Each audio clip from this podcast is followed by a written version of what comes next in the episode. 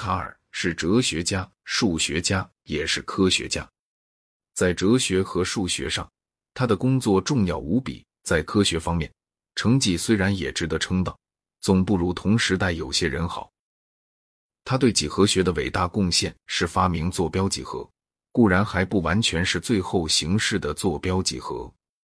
他使用了解析方法，解析方法是先假定问题已然解决，再审查此假定的种种结论。他并且把代数应用到几何学上。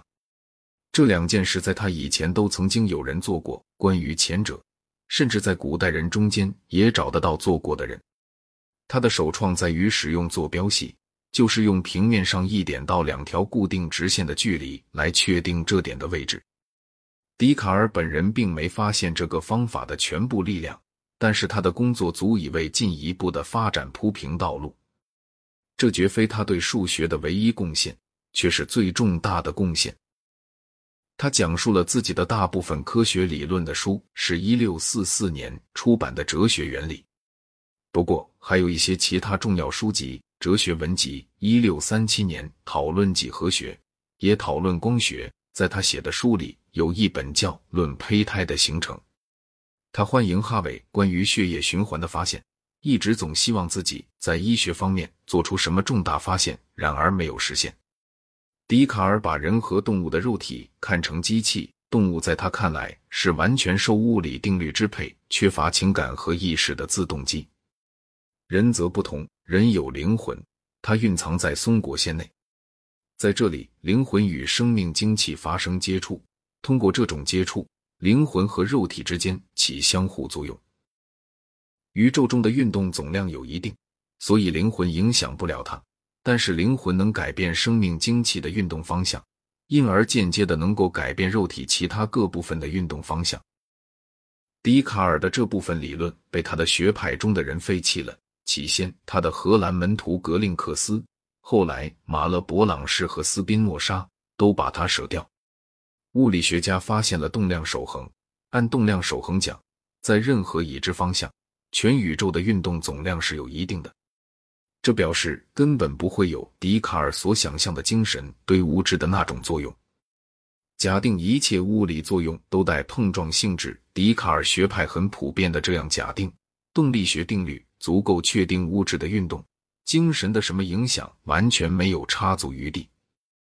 可是这引起一个困难：我决意要手臂动时，手臂就动；然而我的意志是精神现象，我的手臂动却是物理现象。那么，假如精神和物质不能相互作用，为何我的肉体俨然像我的精神支配着它在活动？对这问题，格林克斯发明了一个答案。通称二十钟说：假定你有两个都十分准确的钟，每当一个钟的真值整点，另一个钟就要冥想报时。因此，倘若你眼看着一个钟，而听另一个钟的响声，你会以为这个钟促使那个钟打点。精神和肉体也如是，各自由神上仅弦，彼此不调取一致。所以，当我起意志作用的时候。尽管我的意志并未实在作用于我的肉体，纯物理的定律促使我的手臂运动。这理论当然有种种困难。第一，它甚是古怪；第二，既然物理事件系列由自然法则严格决定，那么精神事件系列和它平行，必定同样带决定论性质。这理论假如确实，就该有一种什么可能有的词典。里面把每个大脑事件翻译成相应的精神事件。一个想象中的计算者可根据动力学定律计算大脑事件，再借助这词典推断伴随的精神事件。即使没有词典，这位计算者也可以推断人的所言所行，因为这两项全是肉体的运动。这种见解跟基督教伦理及罪业降罚说恐怕很难取得调和。不过，这些结果并不是立刻就可以明了的。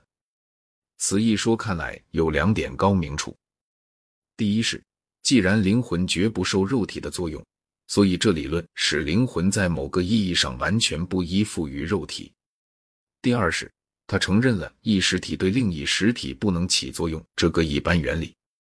实体有精神和物质两个，它们极不相似，其相互作用似乎是不可想象的事。格林克斯的理论否定相互作用的实在，却说明相互作用的现象。在力学方面，笛卡尔承认第一运动定律，照着定律讲，物体若不受外力影响，要沿直线等速的运动，但是不存在后来牛顿的万有引力说讲的那种超距作用。所谓真空这种东西根本是没有的，也没有什么原子。然而，所有相互作用全带碰撞性质。假使我们的知识真够丰富，我们就可以使化学和生物学化为力学。胚种发育成动物或植物的过程是纯粹机械过程。亚里士多德讲的那三样灵魂是不必要的，三样里只有一样即理性灵魂存在，而且仅存在于人类。笛卡尔小心翼翼地躲避着神学上的谴责。发展起来一个宇宙演化论，跟柏拉图时代以前某些哲学家的宇宙演化论不无相像。他说：“我们知道世界是如《创世纪》中讲的那样创造出来的，但是且看它本可能如何自然生成，也很有意思。”笛卡尔做出一个漩涡形成说，在太阳周围的时空里有巨大的漩涡，带动着行星回转。这理论精妙到精妙。但是不能说明行星轨道何以不是圆形的，而是椭圆的。漩涡说在法国得到了一般承认，逐渐的才被牛顿理论夺取它的地位。牛顿的原理最早的英文版的编订者寇茨畅论漩涡说开启无神论的大门，而牛顿的学说需要有神使行星在不朝太阳的方向上运动起来。